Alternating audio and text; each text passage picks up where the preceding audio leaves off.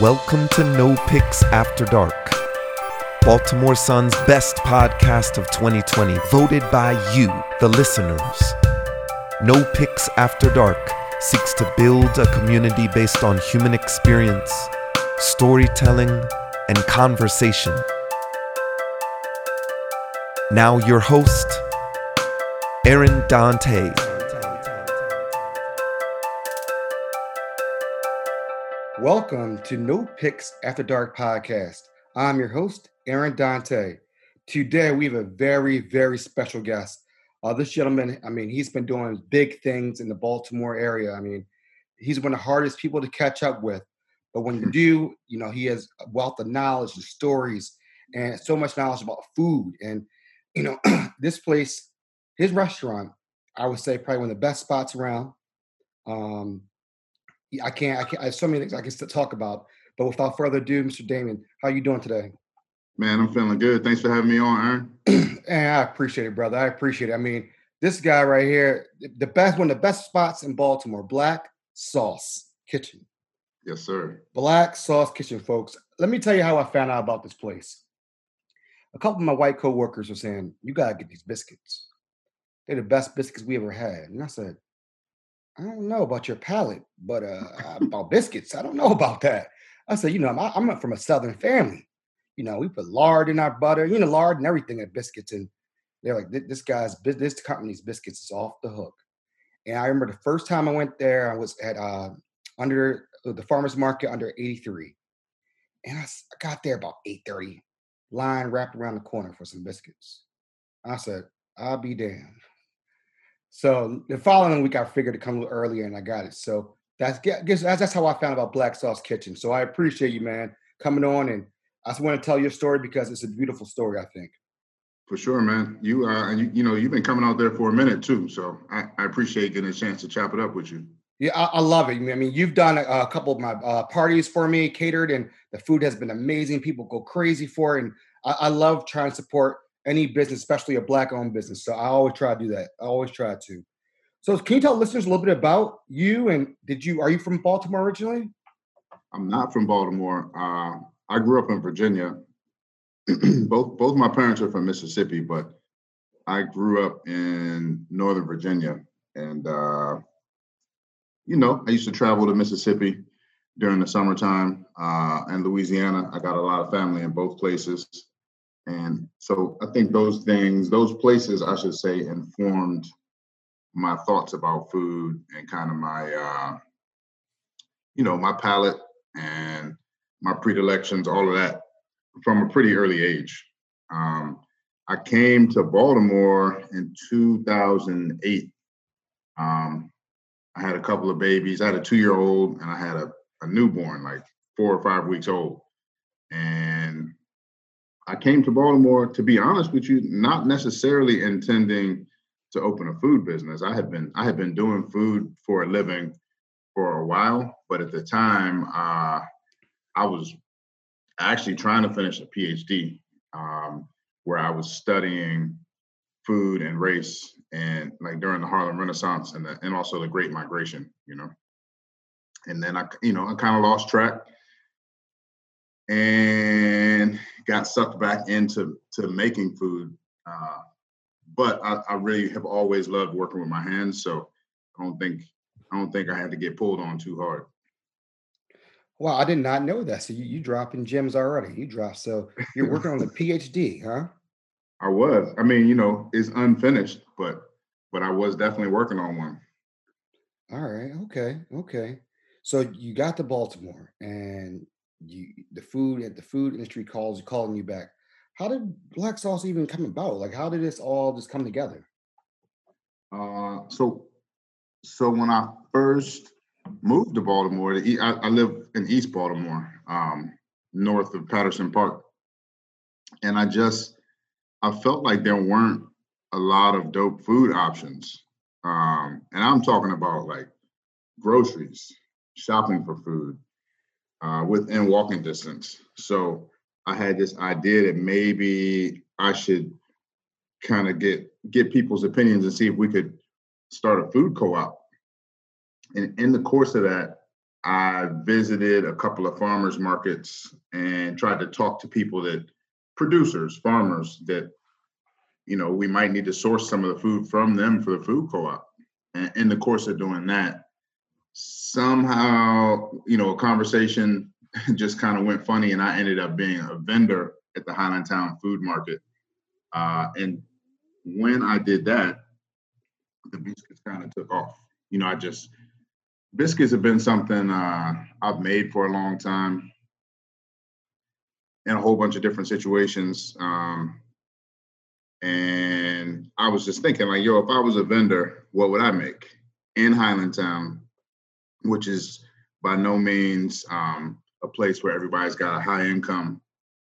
Plenty, plenty of people that don't even speak English as a first language. What could I make that would be a leveler that, that anybody could enjoy? And I was like, yo, I'm gonna make some biscuit sandwiches, but I'm gonna make the dopest biscuit sandwiches I can make. And I remember the, the very first week I made a sandwich that had roasted lamb on it. And you know, people were like, yo, I've never lamb on a biscuit, I never even heard of that. And uh, but they were on it kind of, you know, the first week I had a great, a really great response. But then it was like the second and the third week, uh, I couldn't even make enough food to keep up. And it seemed like people were walking, you know, really quickly, people started walking seven, eight, 10, 12 blocks to come over there and get a biscuit. You know what I'm saying? And then that's that's how it took off. Wow, I didn't I did not even know that. Wow, that's uh, that's that's dope. That's really cool that that how that started. So the biscuits kicked off. People were loving the biscuits, man. They love the sandwiches, and you're like, all right, so where did the name come from then? So where did the name Black Sauce come from? Uh, that's a that's a good question. Uh, not always an easy one for me to answer, but uh, man, I'll be honest with you. Since the day I was probably five or six years old, I've I, you know I've never I've never lived a day and not thought about my blackness it's just something I always think about. I don't. I've always had that. I don't want to necessarily even call it a burden, but I've never had the luxury of not thinking about about race. Since uh, since I've been an adult, I've had the privilege to travel a good bit in the African diaspora. Um, so you know, Jamaica, uh, Panama, parts of Mexico, uh, a bunch of places. And then at a certain point, I actually, while I was in culinary school, I left and traveled to West Africa to uh, to Senegal. And when I was in Senegal, I was cooking, cooking in a hotel. So the the name Black Sauce is really a way is really a way for me to pay tribute to all of my different influences, um, but also not to try not to orient myself to one specific regional style of cuisine because I feel like as soon as you do that, um, like oh, we make authentic, uh, you know, Jamaican food, or we make New Orleans cuisine. As soon as you do that, at that point, it's like you're always fighting this battle of authenticity, and I I never wanted to do that. I never wanted to do that. So black sauce is a tribute to that, to all those things that I know and love, and all those things that have influenced me, and all the things I still crave to learn about. But it's a little bit more abstract. You see what I'm saying? Nice. I like that. I like that. I like that. So when you were growing up, you would go down to Mississippi to visit family. You, you said, yep. and who was the cook in the family that that you like watched? You were like, I'm gonna cook like how they cook, or like you had a passion, or you saw a family member. Like for me, it was like my uncles. My mm. uncles could make anything from scratch. They could you could have uh, three pieces of chicken, some bread, and some rice, and can make a masterful meal. Right. Who did you go on at? Because like, like my family's from Alabama, so I I get the Southern cooking. I get it. Who right. was an influence for you? Uh, so honestly, my my maternal grandmother. Um, we we call her Cousin Bessie. Um, but you know, or that's what my mom. That's what my mom called her own mom was Cousin Bessie. I called her uh, Big Mama, of course. she she ran a farm, and when, so when I went down there to to visit, when I went down there to stay for a few weeks, sometimes even a month, I was staying on a farm, and my mom is the second oldest of ten kids, so I got mad first cousins, mad second cousins. It was always it was always kids over there, but generally at like five five thirty in the morning, um, it's not too many kids running around at that time. I was the one dude who would be up and you know going to the going to the pig pen to feed the pigs with my grandmother. Uh, or going to pick some cucumbers and finding out like, yo, my, my little hands aren't ready for this. I need you got some gloves or something. um, so she was she was definitely my influence. And one of the thing, but it, it's it's crazy, Aaron. Like all of the food down there always seemed richer to me. You know, like if we had sausage, uh, I was like, man, this is different. Or like we had bacon, the bacon was thick and had all kind of fat on the side of it. It was just, it was always different than what I was used to. And so I didn't even enjoy every single thing at that point. It was just, it was just a point of difference, something that I noticed and something that started to help me realize like food's not the same from place to place. Um, she was my biggest influence early.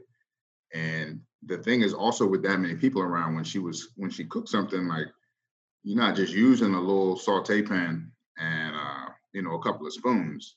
She was cooking in bulk. So I was seeing I was seeing fairly large scale production, at least compared to my small household in Virginia. I like that story. I really do. Um, like I said, we I, I, I can relate to that. My dad has 10 um, siblings also. Mm. And um, like you said, I have a lot of first cousins, second cousins. And uh, I remember as a young child, we all meet up on Sunday and they would all cook a spread for the whole families, all the families. You know, somebody would make ice cream. Oh, you know? for real? So yeah, some they would make homemade ice cream and they would churn it with the with the with that uh, wooden handle top. Yeah, man. And um, you know, we used to have the fried okra, the fried Mhm. corn, the fried tomatoes, you know, before before it became popular like it is now. Um, you know, Right. you know, that, that that's the funny part. You know, I see all these trends that I grew up eating every like every Sunday. And now it's the thing to do, you know. I mean, we were eating shrimp and grits and things of that nature way back in the early 90s. Right. And Right. uh and you know, catfish and grits. I mean, that was that was normal. That was normal. Uh, you know, to this day we have catfish farms in Alabama right now. Actually, my family does. So Mm. it's it's, uh, it's actually cool, like to hear what you're saying about the food and how different regions have different types of food, and it's it's definitely like I feel like you said richer. I like it's a great word that you said, rich, a lot richer. I like that.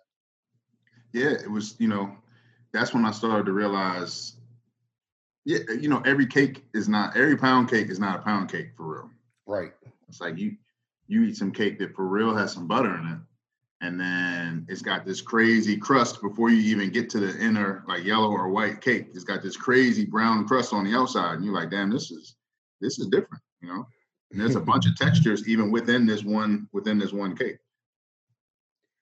So we're let- let's switch topics a little bit, and we're we're gonna go into your being an entrepreneur. Where did that entrepreneur spirit come from? Like, where where did you say I'm going to step out on a limb and make it happen and be my own boss? Where did that come from? Was there any guidance, or was there anybody that you that you that mentored you, or you just was like li- learning on the job? that so uh the funny thing is i could i could go back to i i could go back to my that same grandmother and uh while she was making large meals for the family she would also fool around and make four or five cakes or six or eight cakes and then take them into town. She was selling them to a restaurant in town. So that was just a side hustle for her and it was something that she enjoyed and it was something that you know started to get put on her reputation.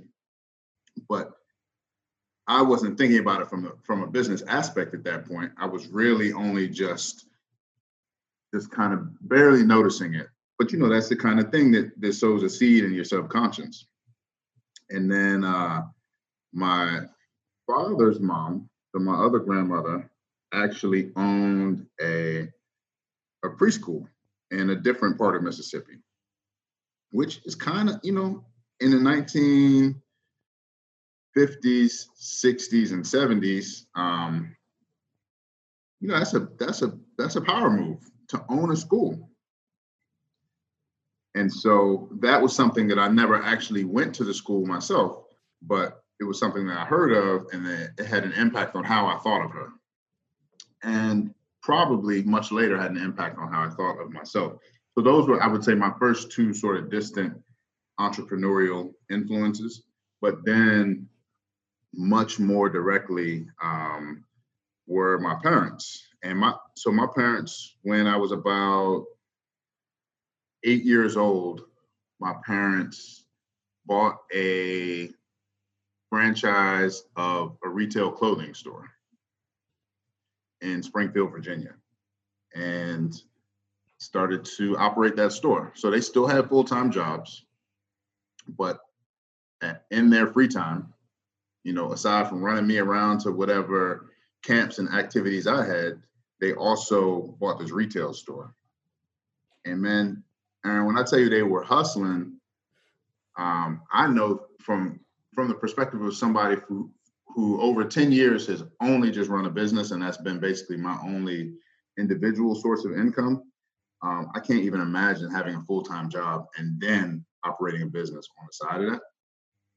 Um, but you know, I would I was riding up to New York with them to trade shows at Jacob Javits Center and wherever else, and looking at the newest Levi's and Bugle Boys and and uh, and all and, and all these clothes that they were selling, and then and jean jackets and everything else, and then from there, I, I kind of I got I had my first job there, and so I had a look at what does it mean to hire somebody? How does it? What does it mean to try to transfer your goals and your ethos to these people who you also employ. Um, I've seen situations where like people as close as family maybe steal something from out of my parents' store, and then they got to deal with that. You know, they, you have to you have to deal with the repercussions of that. So I think I was learning. So you know, I've seen. I remember. I'll never forget, Aaron. One time, it snowed at school, school let out early at like 1 p.m. My pops picked me up from school. You know, he left his his his day job. He had been at his day job since 6 a.m. He left early to pick me up from school. We went to the store. When we went in the store, the manager was watching TV in the store. Like the store was open. She had a stool. She was sitting behind the desk and she was watching like daytime television. so my pops, he, you know, he was kind of raw I think he had told her about it before, and um, but you know he didn't play a lot of games, so he fired her on the spot. And I was like, damn, this cat is hard. told her to pack up her stuff. You know what I'm saying? But then you know what happened, right? Now me and him are working for the next eight hours until the store is closed at 9 p.m. Um, so all of those are things I saw early, and some of them are, are things I didn't even re- realize or remember um, until after I was already running a business. That, you know, damn, that's why I never had second thoughts about this. Or this is why I pushed through during this time. Or this is why this kind of a transaction feels kind of natural to me because I've been seeing it for a long time. That's a powerful story, man. That that that is powerful. That whole story is powerful. I mean, uh, you, I mean, you learn firsthand how to run a business from family, and that that's that's powerful. I mean, like I said, my family again is so familiar. I feel like our lives are parallel. It's weird because when you're telling the story, I remember my family owning. We owned at one time in Baltimore City, two grocery stores and a liquor store. Oh, for real? Yeah, man. Yeah, we had we had we had a spot on um, Broadway, and um, we had another spot on Park Heights, man. Mm. And I mean, it was there for 40 years, man. 40 years. Wow. Uh, and I, every day I, I kick myself because when I first came out of college, I had an opportunity to take it over, but I didn't realize at that time, you know, that that was a great opportunity to do. But I didn't mm-hmm. take it. But now I see why and I understand why. And I like, I understand the work habit. I understand how you, you gotta do what you gotta do. You guys are working at the store after you after you get you got a snow day. You about to go home and enjoy yourself. Right, right. and and you bought the and now you find yourself working 80 hour shift. That's what's up, Right. though. I mean, I love hearing that. That's I don't think people are built like that anymore. So unfortunately, um, that's just my little opinions. It's different, different, different age, but I, I like the story because that shows that you know your dad was about the business, and I like that. that uh, his name was on that business. Yeah, it was. It was. So okay, so the farmers market, you know, you say you started at Highland Town, and it was successful there. How was it hard to get into as a black entrepreneur to get into the other markets in the city from, from when you were in Highland Town? Um, I'll be honest with you. Uh, so a couple of things. I think number one, because it's Baltimore City, and you know it's 60, 65% black.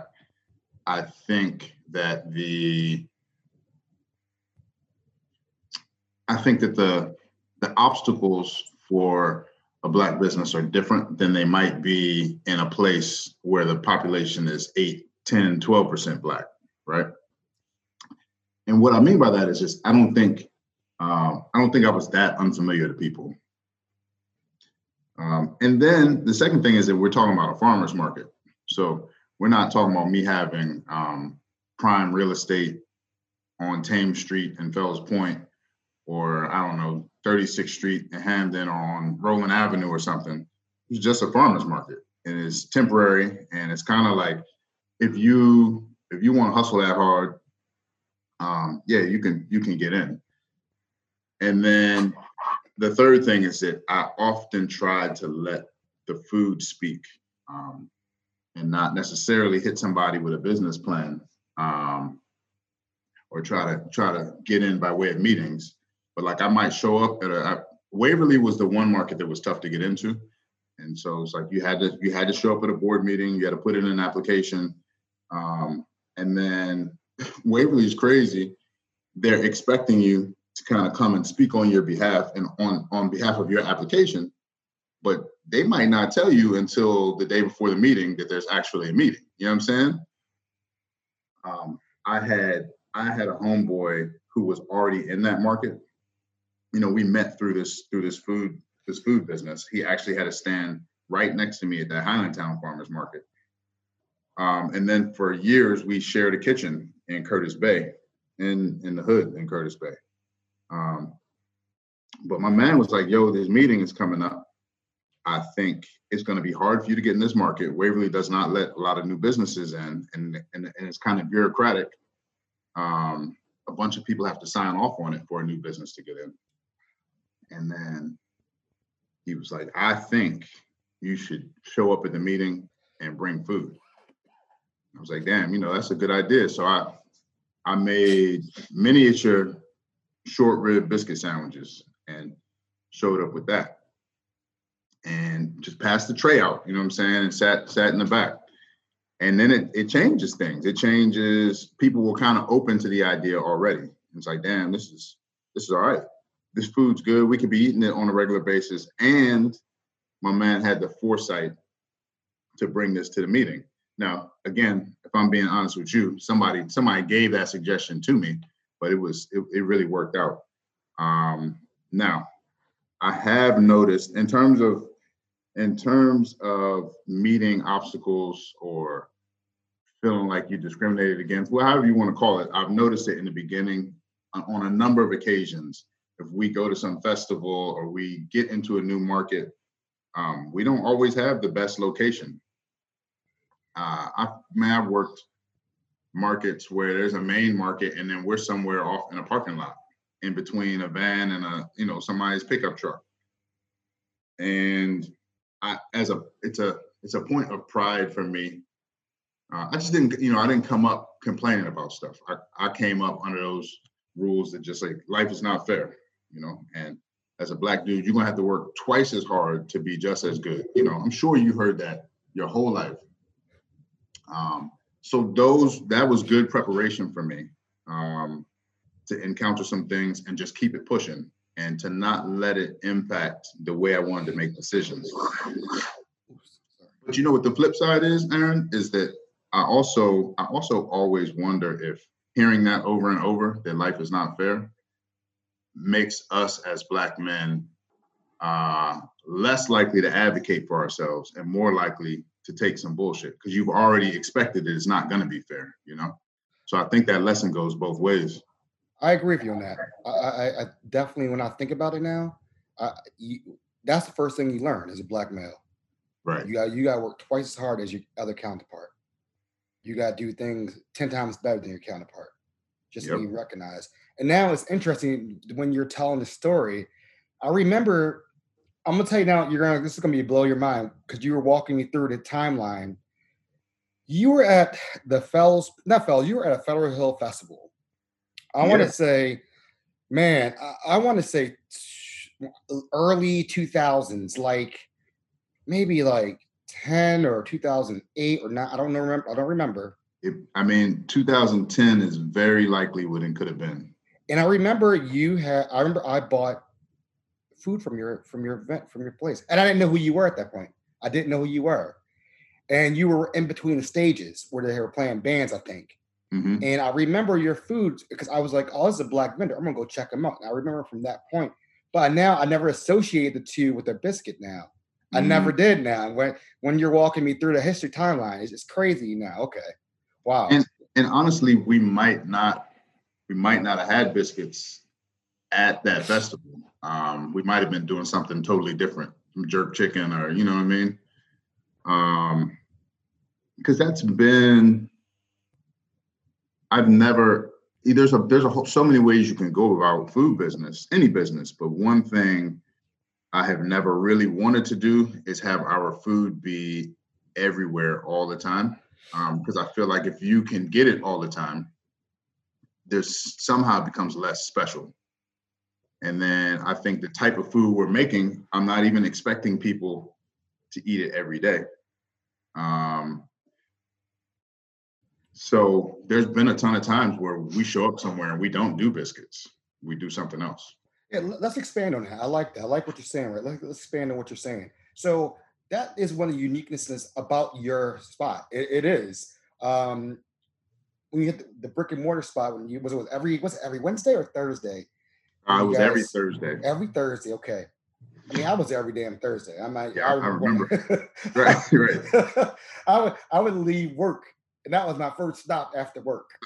right. Um, um, just because I, I loved everything you guys, I loved everything you guys are doing, and just it made me proud because you walked in and you heard like Dead President rocking in the background. You're like, yes, this is like real hip hop. This is this is for the culture in here. I, I loved it, you know, and. It was a sense of pride being in there, and um, you never had the same thing ever. It was never the same thing on the menu. Right. That's the uniqueness of you guys. So where did that concept come from? Like, I mean, I, I am that's I like that. Where did that concept? Where did you start thinking about like let me, let me be unique every different time? So different times, so people could really like the experience and enjoy the experience of your food. Um, well, I I think it came out of my desire to always be challenged and to always challenge ourselves and it came out of uh, my my fear of being bored. Like I would hate to be doing something and love it for a while, but then it just feels like we're doing the same thing all the time. Um, so that's why I did it early on. But people responded fairly well to it, and uh, and it became it, it started to become a part of who we were. Like we just started to believe in that and think of it as a part of being black sauce.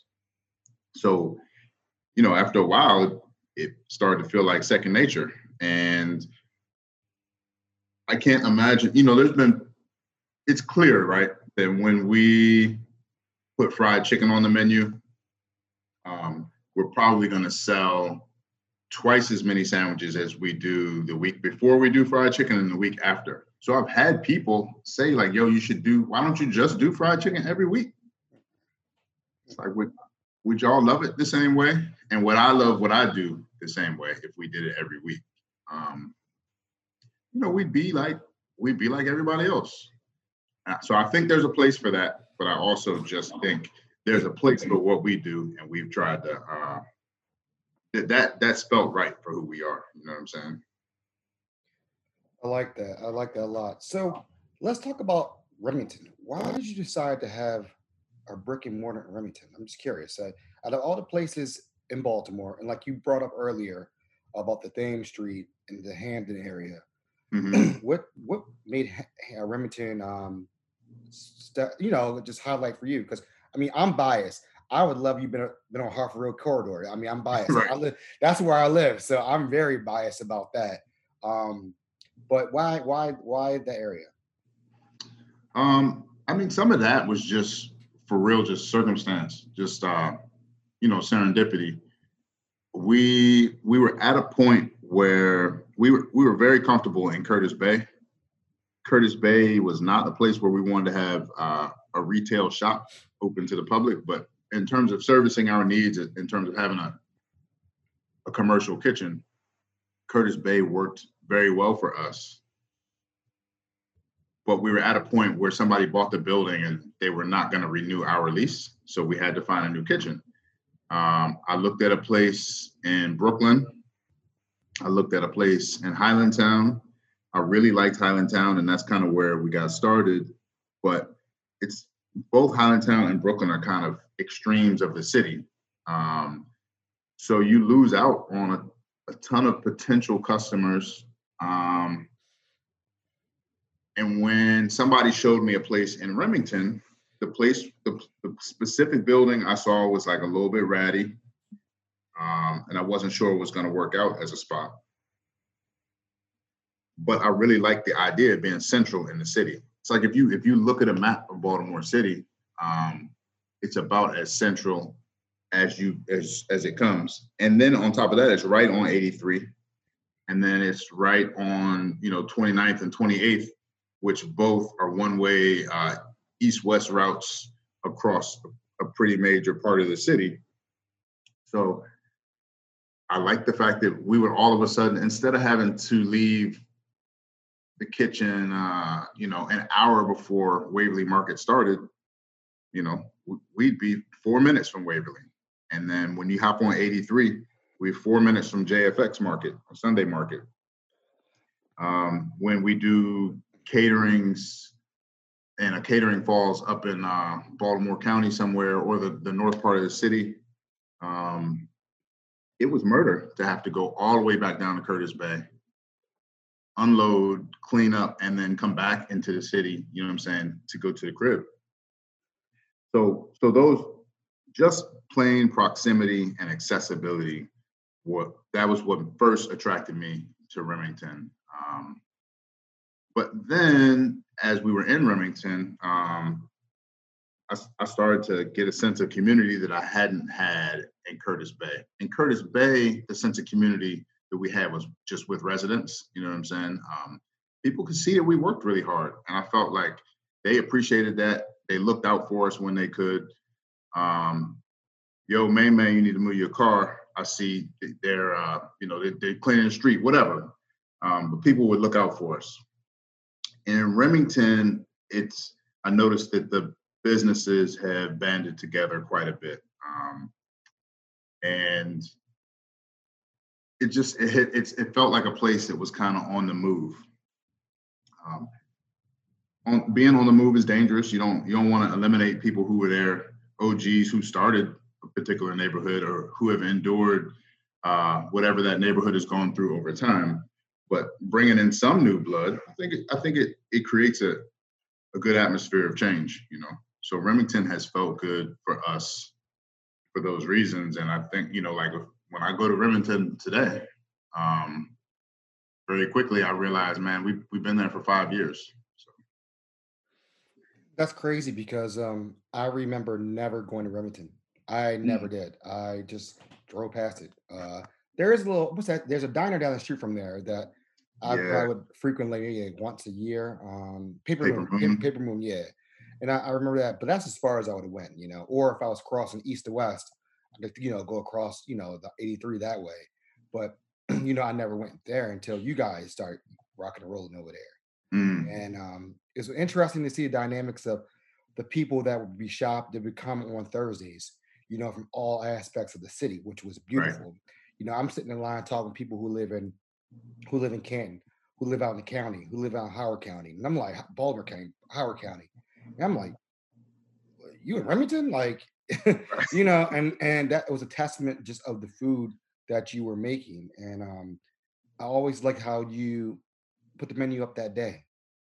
You know, people didn't know until that day or maybe the day before. It was always like the menu popped up, everybody was waiting for it. And I remember I would text all my friends, the menu up, menu up, menu up. Right. That's how it was, man. That's it was crazy. Man, this is pre-kids, man. It's pre-kids. So uh, right. I just remember like I'd be like, menu up. What, we get for dinner? We gonna are gonna get the brisket fried rice? Oh yeah, get get three orders of that.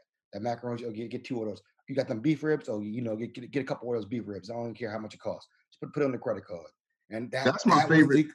that's my favorite time. Like when I look back and I, I think about restaurants, I I remember a time before the internet ever existed, and you went to a new spot, and it's like you sit down, and somebody rolls up on the table, and they're like, "Yo, can I get you something to drink?" And it's like, "Yes," but I haven't looked at the menu yet, so I don't even. I, I can't choose my drink until I see what y'all got to eat. You know what I'm saying? Mm-hmm. And uh, that's that's the moment. That was always my favorite moment of going to a restaurant is seeing what's on the menu and how they do what. But you don't get to see that, at least historically, you didn't get to see that until you sat down at the table. And uh, there was that was for me more than anything the reason why I didn't want to have I didn't want to do the same food all the time. And I didn't want to have the menu available a long time before people were coming into the shop. Um, I've had to make some compromises. You can, I can't, you know, I can't keep living in the 1980s. You know what I mean, 1990s.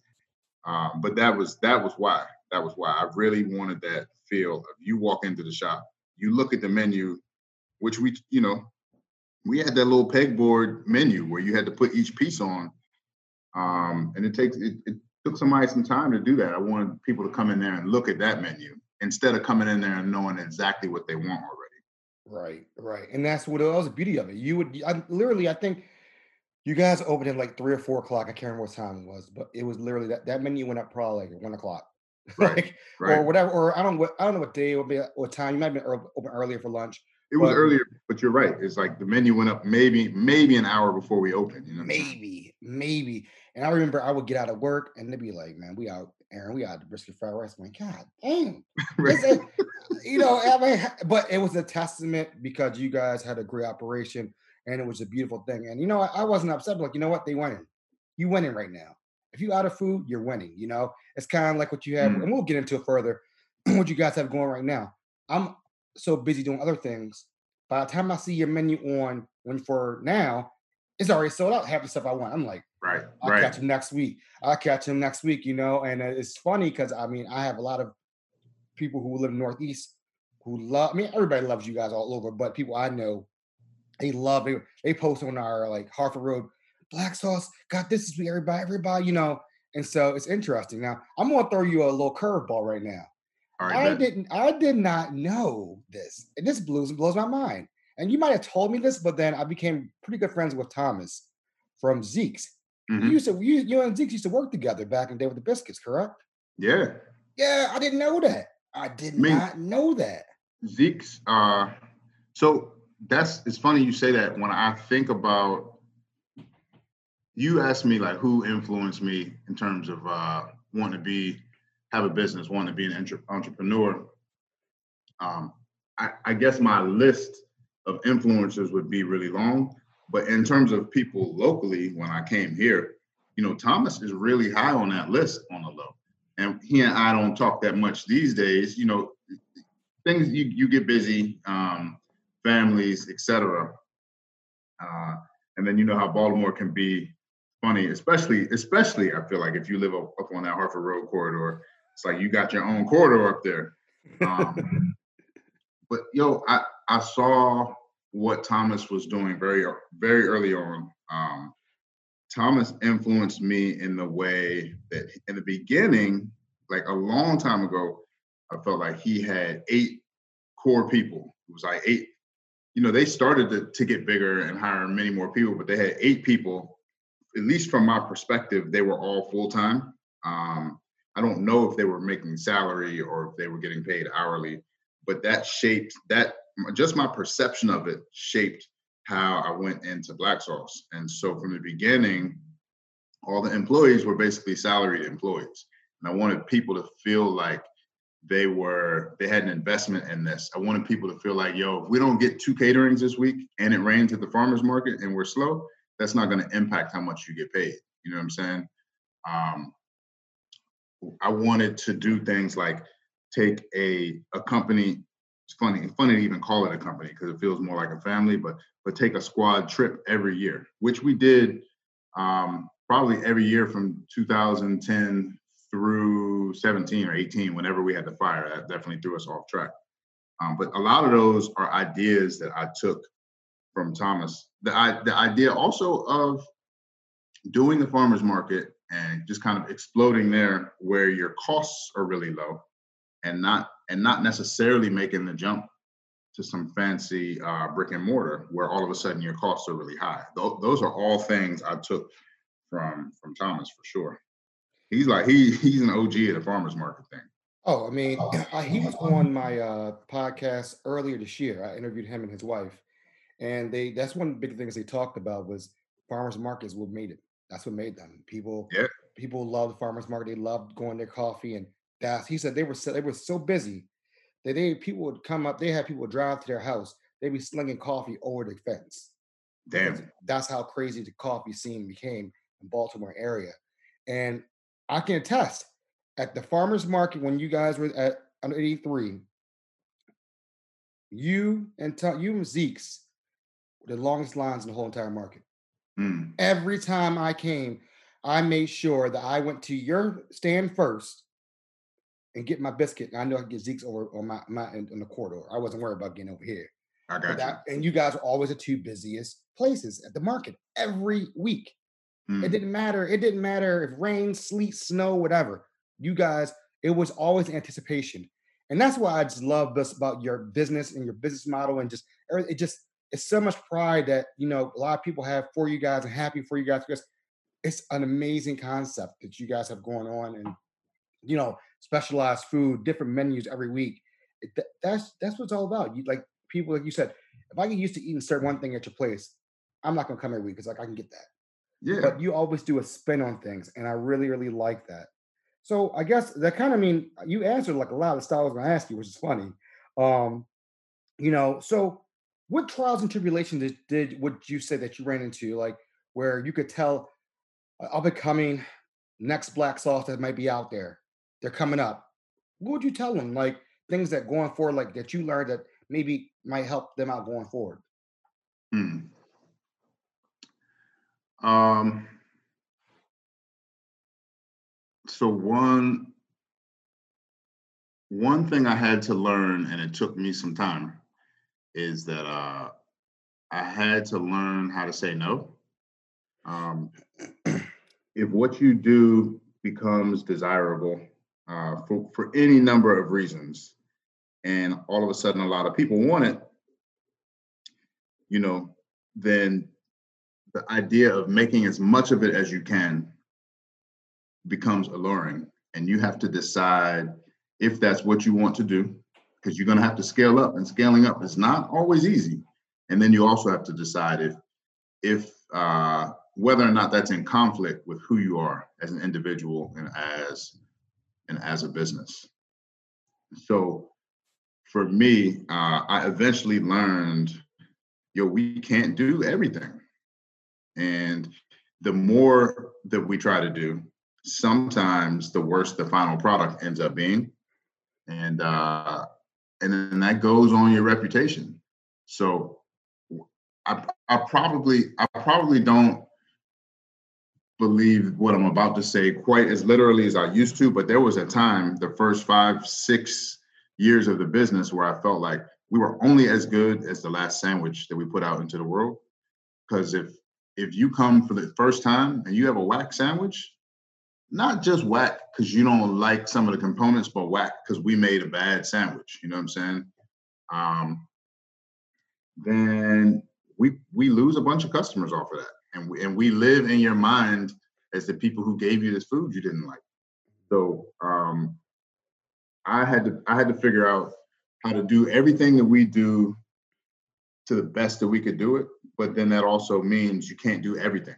Some stuff you just you gotta you gotta pass on it. You know, um, man, I've wound up on like the Fourth of July in 99 degree heat, serving food for for people who never even really showed up. So now you're sitting on a whole bunch of leftover food instead of being at home somewhere with my family. You know, it's just like figuring out how to make the right the right decisions. Um, figuring out when to say no. I like that. I like that a lot. Now, have you what have you learned business wise as far as like, you know, I guess you said you can't make everybody happy, but you know, have you learned what have you learned with like being a stepping back out the shadows, step, stepping back from cooking and managing the staff and, my, and managing financials? What things have you learned that you've grown from that?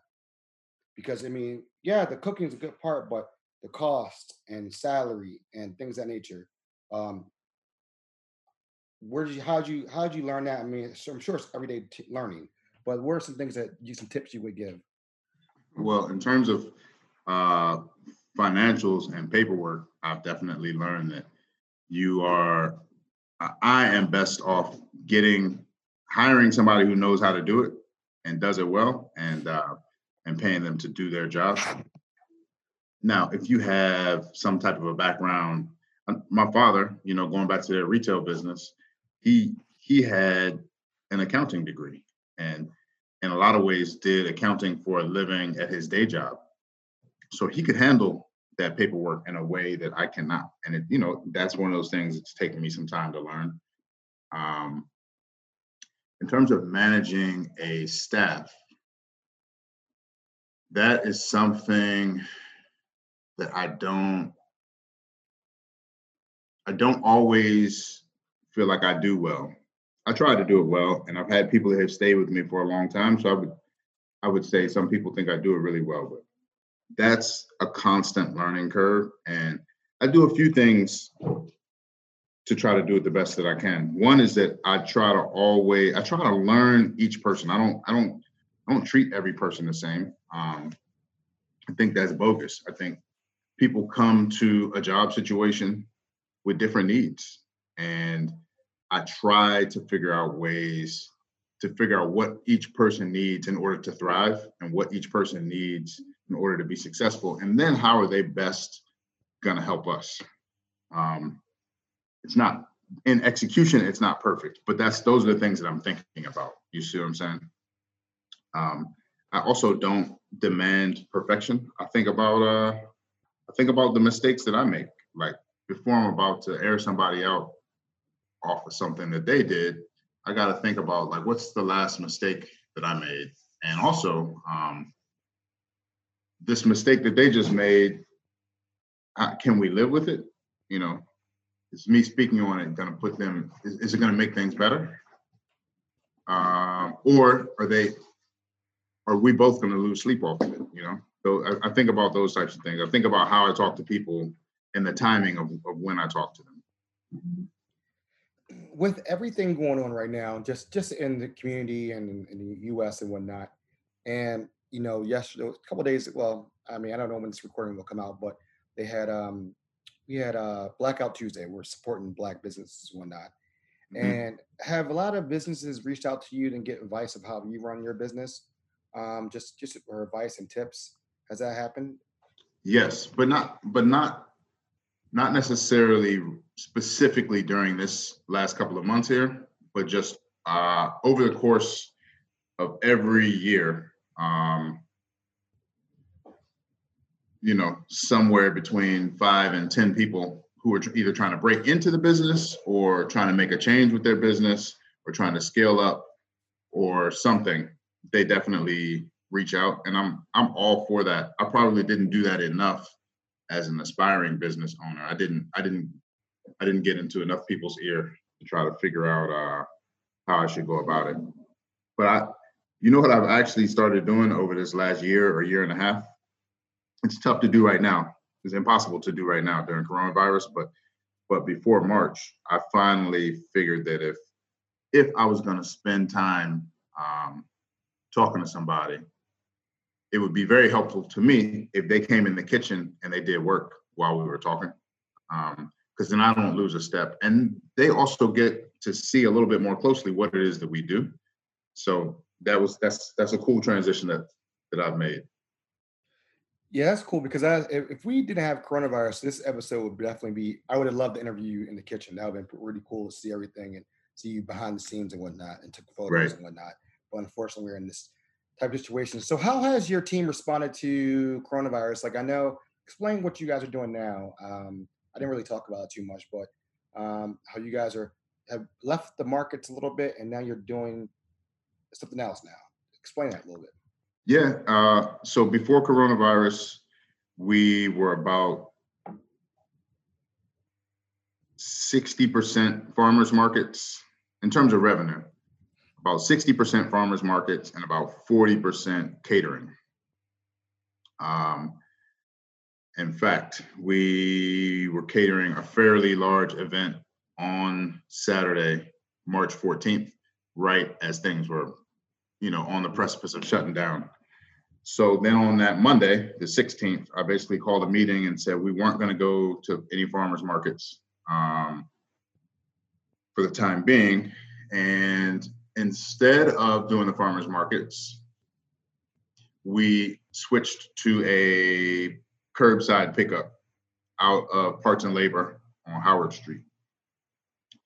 So that's a that's a that's a pretty significant change for us because not and, and a pretty significant change for the customers because now instead of you waking up at eight o'clock on a Saturday and being like, damn, you know what? I feel like a biscuit today and getting to the market around nine or nine fifteen, maybe having to stand in a, in a line, but but still getting some biscuit sandwiches. Now it's like you got to order in advance, um, pay for it in advance.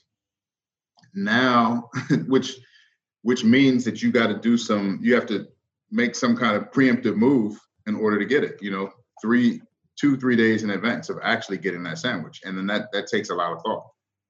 That's the change I feel like for the customer.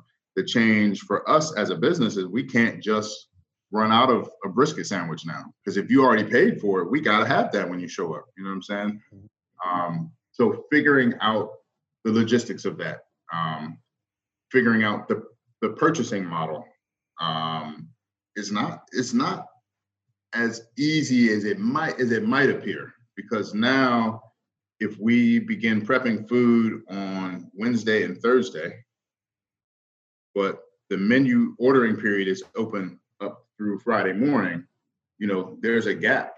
And it's very rare that we have exactly the amount of food that people are ordering. Much more often now, we have more food than we need.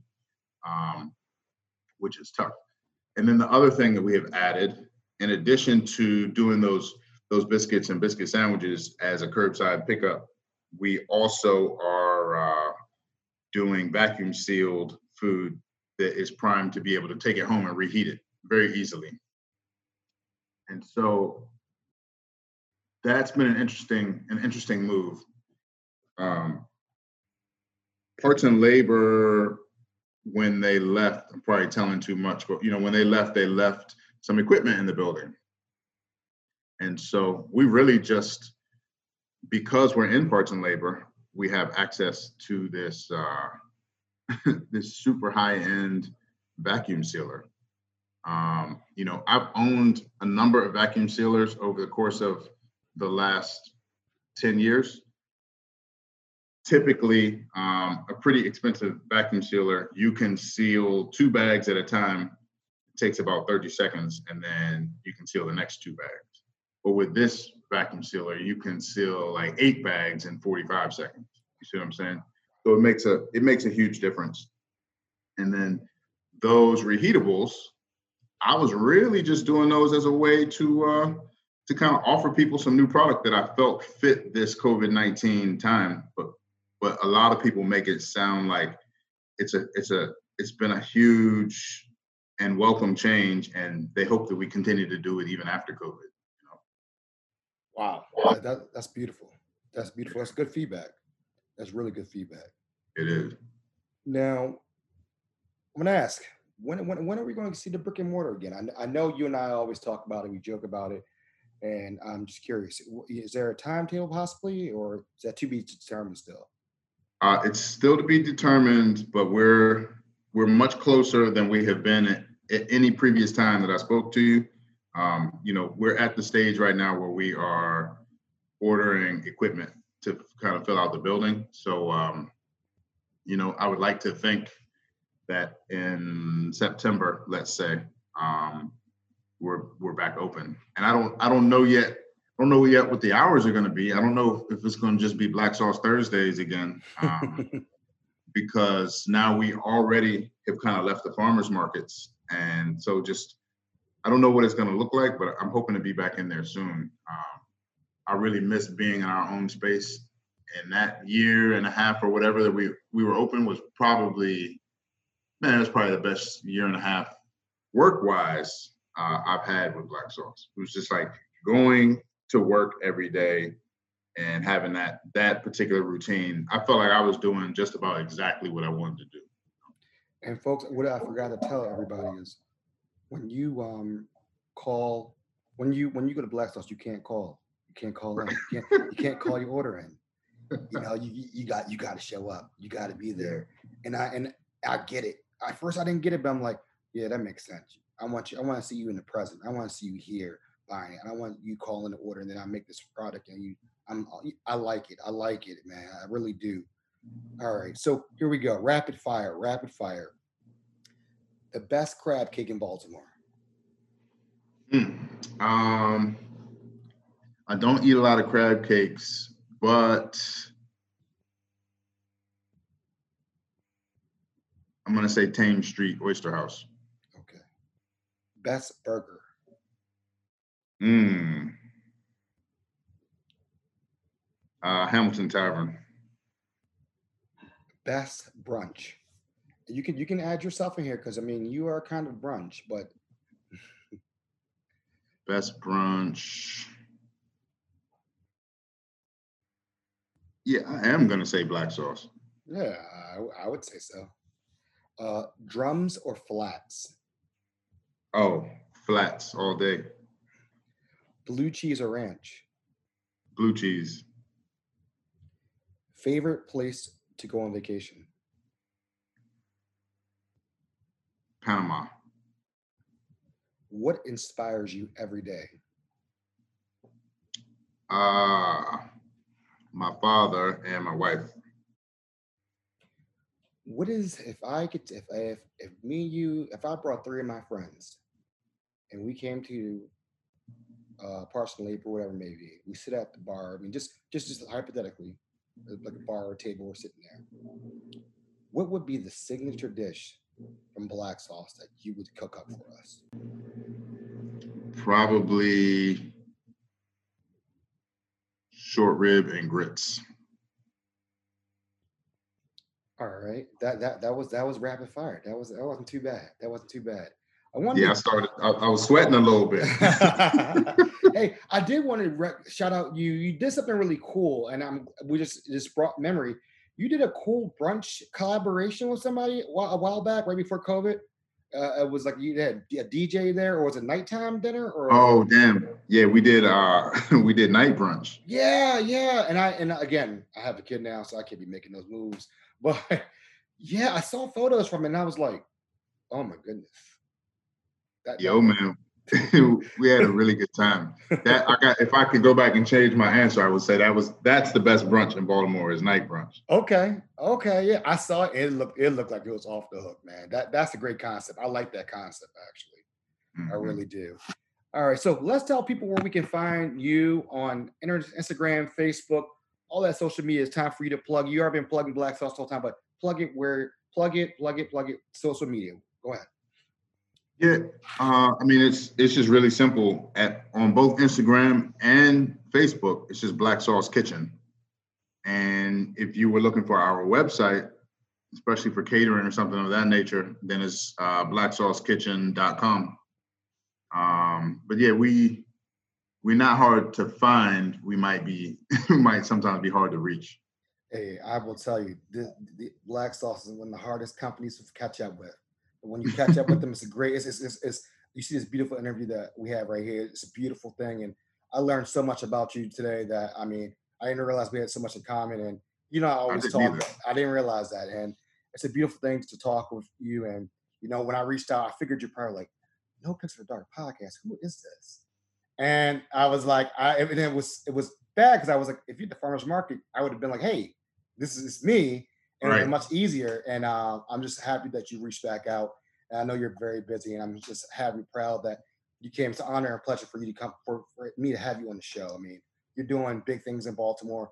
We want to continue to support and uplift, and and this season I'm really pushing a lot of um, business, businesses, black businesses, and for the culture. You know, Yeah, and nah, man, I, I really appreciate you having me. Um, this conversation was a lot both easier and just and more natural than uh than I necessarily expected it to be, man. So I, I appreciate it, you know. I, I tell people it's like just like talking to a friend. I mean, I, I'm not those other publications asking all these crazy questions. It's just a down home, real conversation, honest conversation. That's all it is. And you know, I think Yeah. this, this is a good peek behind the curtain.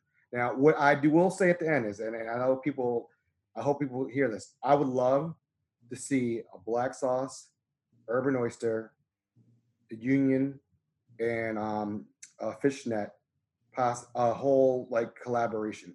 I know you always do it with uh, Ekiben, but I would just Mhm. love to see black businesses team up with you. I mean, I know it's kind of hard right now with everything going on, but that'd be my ultimate dream because if you guys, every time you guys do a collaboration, it, it's just if you're not there at five o'clock, sorry, if you're not there, if it starts at five, you gotta get there at four thirty. Right. So you get there at five, we you waiting two hours. Just FYI, folks. That's how that's how good their food is. Okay. So I would love I would love to see that, that that whole collab eventually, you know. You're right about that. I think I think it's it's an important type of collaboration, and uh, you know that's that's a good nudge to me um, to start to seek that out. Because to be honest with you, I'm I'm usually quite content working with myself. Uh, I mean, even Steve from Ekiben will tell you, like I'm, uh, you know, I'm not always easy to do collaborations with. Know, Mhm. so that's a, Yeah. that's a good nudge. I appreciate that. Even even Kaju. I had Kaju ice cream on my Mm. uh, Nicole on my uh, podcast last uh, earlier this year. And uh, Okay. Kaju, you know, and she's you know getting her thing together with the, they have a brick and mortar on Howard Street coming up very soon. So that's another question That's going on. So, but again, thank you so much for coming on the podcast. Again, I really appreciate it. It was an honor to talk with you. Just it was a great conversation and just very uplifting. And I, I'm walking away with this like, wow, I'm, I'm blown away right now. So again, folks, thank you for listening. Love, peace, and happiness. One.